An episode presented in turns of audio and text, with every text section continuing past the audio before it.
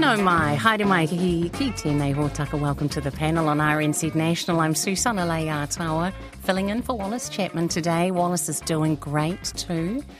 I hear whispers that he will be returning to the building at some point soon. Uh, so it's great news. And if you're listening, Wallace, lots of love to you on this special day. Thank you all for your feedback. We've had quite a bit of feedback. Don't look pained, Andrew. Some of it is in support of your position, and Alexia and I are fine with that too. Hi, Susana. Demonstrations of love don't need to be expensive, just imaginative and a bit awesome like a living orchid, for example, or a great jar of jam. Thank you, Sandy in Auckland. This other Texas says, forget the Big Mac combo. Get her that hammer and drill she's always secretly wanted. Go. There you mm, go. It's very gendered, isn't it? Valentine's just met my girlfriend for a coffee from Mackie D's. We like a se- uh, we live in separate towns. Sorry, we live in separate towns, but my truck driving job had me going through her town. Nice thing is, we didn't expect to see each other today. See? Yeah, keep it simple, keep it real. And this other Texas says Valentine's thought there is no downside to making your partner happy. No, I guess so. But there's just that expectation that the whole commercial side of it puts on. And you said use your imagination, and that, that predisposes, uh, preassumes that I have one.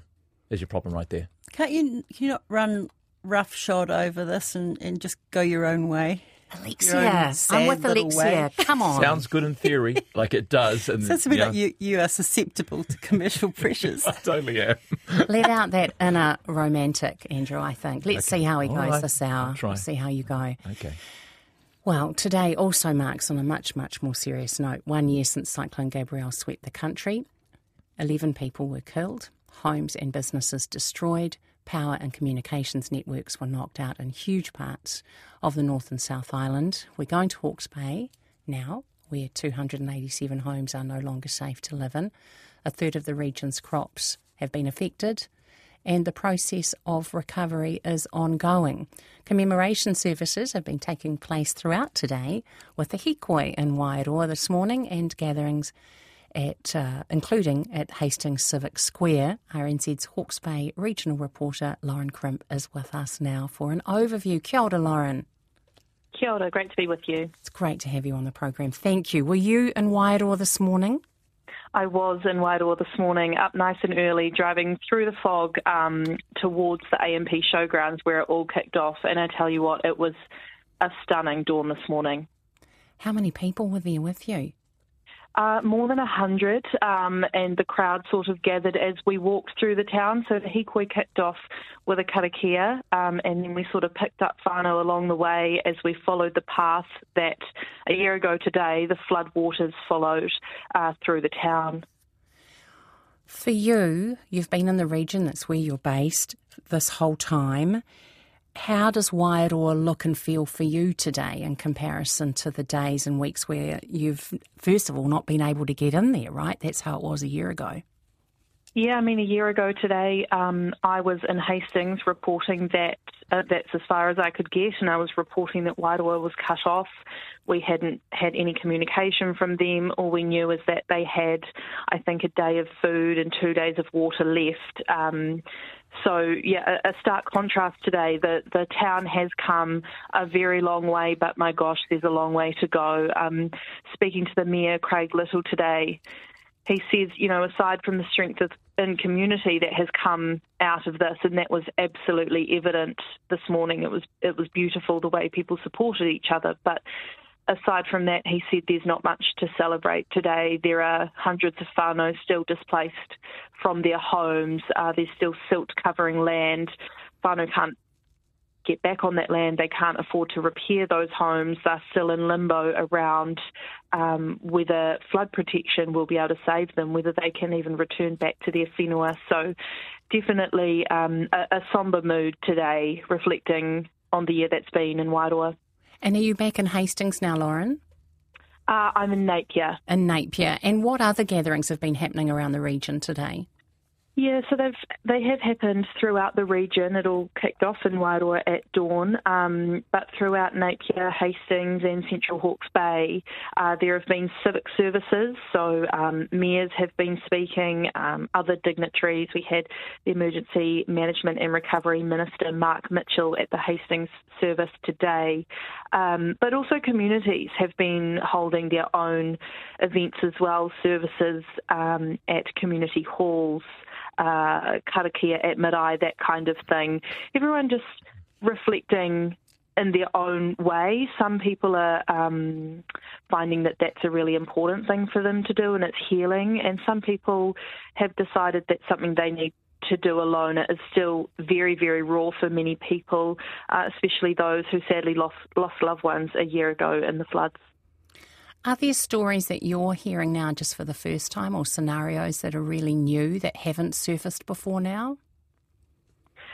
There are stories, um, uh, uh, more stories that it's surprising that they are still being told. For example, whānau waking up on today's anniversary still living in caravans, still living in cabins, still waking up at marae, but not at home and not where their heart is.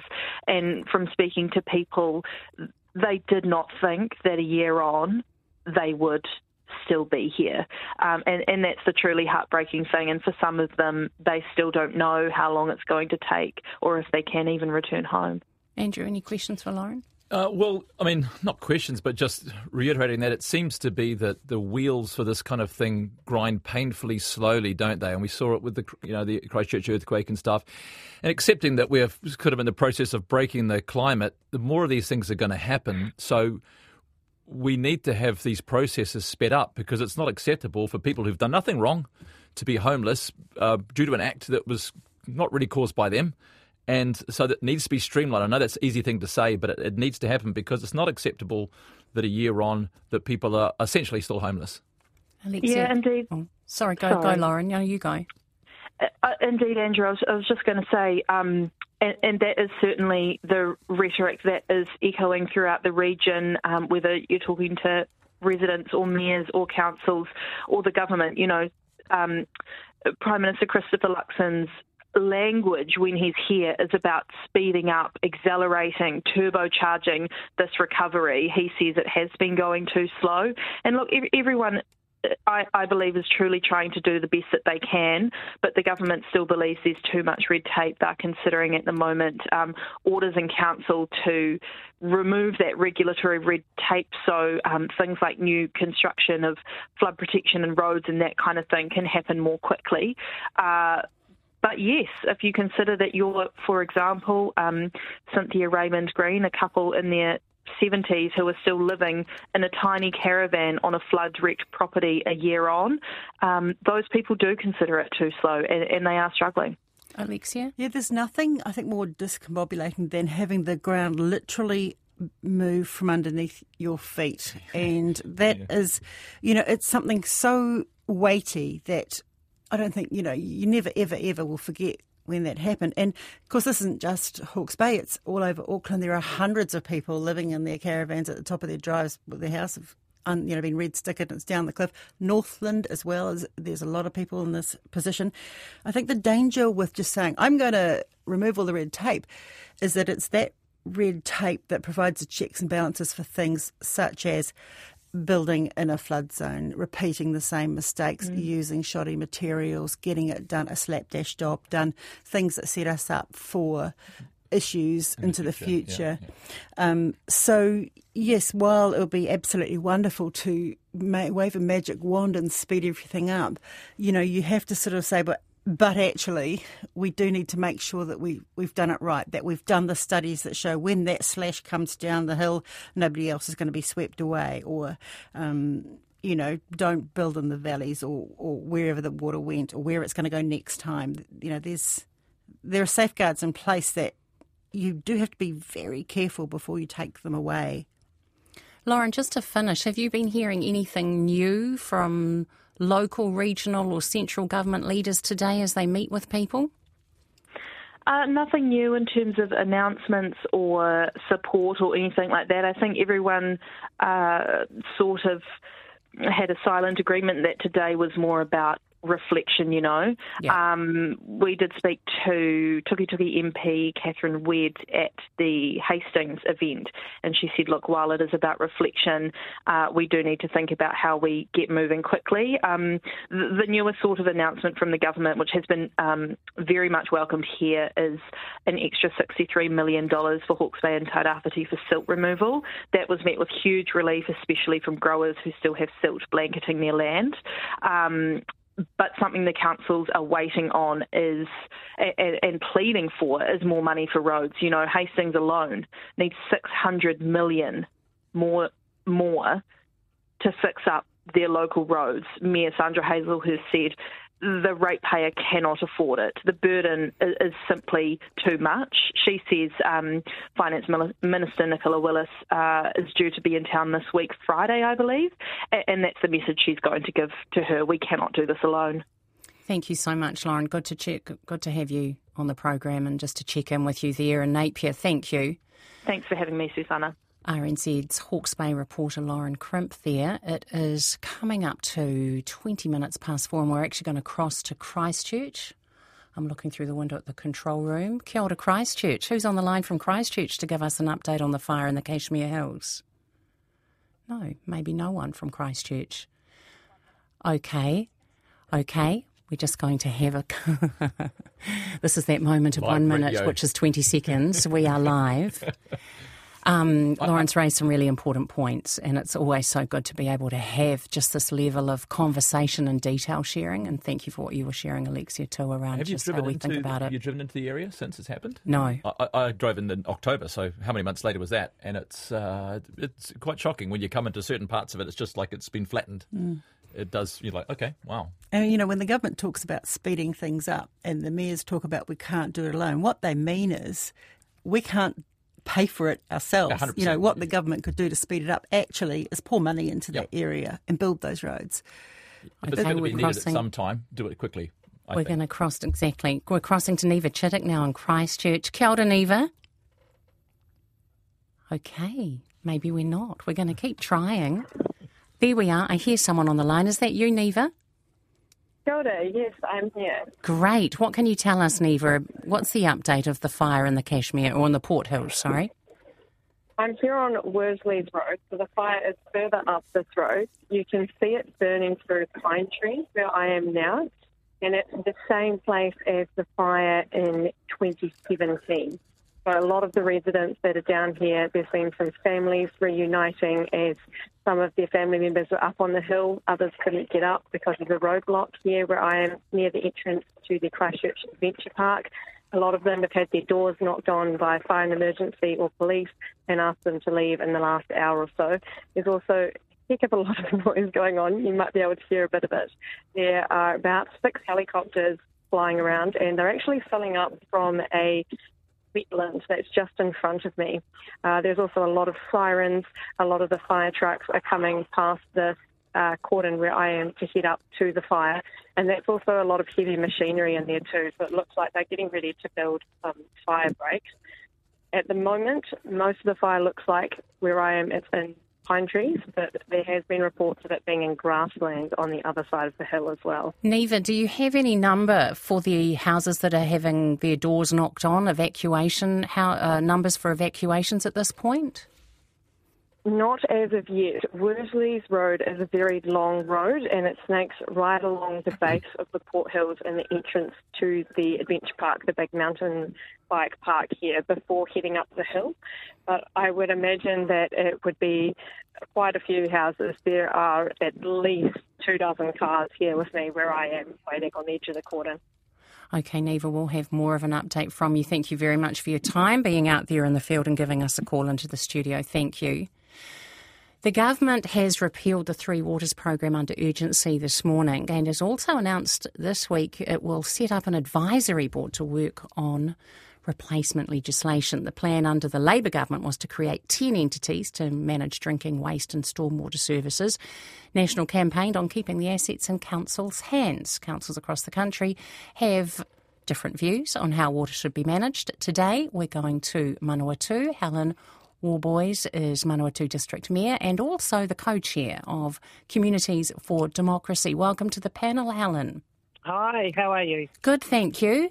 How do you feel about the the change under urgency this morning to this legislation? Oh, very positive. This is something that Communities for Local Democracy, uh, we had a membership of about 30 councils, have lobbied government, uh, all, all the political parties for the last couple of years.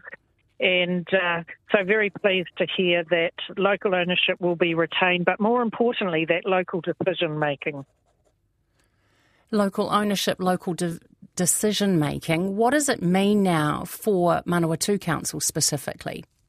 Well, it means now that councils have the opportunity to do have a look at can they do it alone? Can they meet the new standards and show the government that we can fund and manage our three waters infrastructure over the next 10 to 30 years?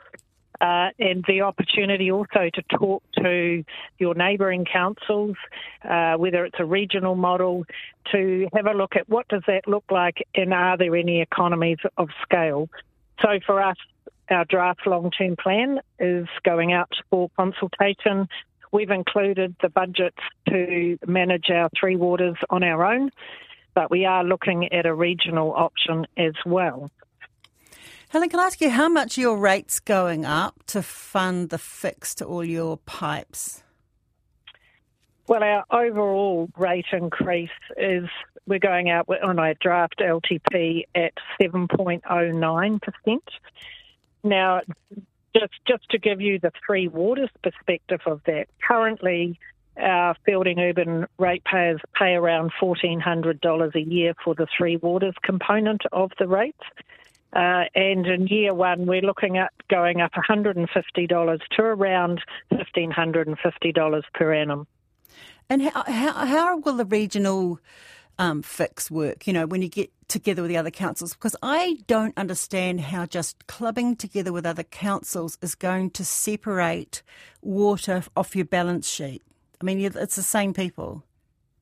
No, if you set up a CCO, a council controlled organisation, and if you look at the International Financing Standards number 10, it is possible, provided that no one council has more than 49% share in that CCO. So there is, there is, there is the ability to do that, but the government has also announced that they are bringing out some uh, improvements around the CCO model that will improve that as well. So, you know, we are looking at that option, um, you know, to see if there are economies of scale.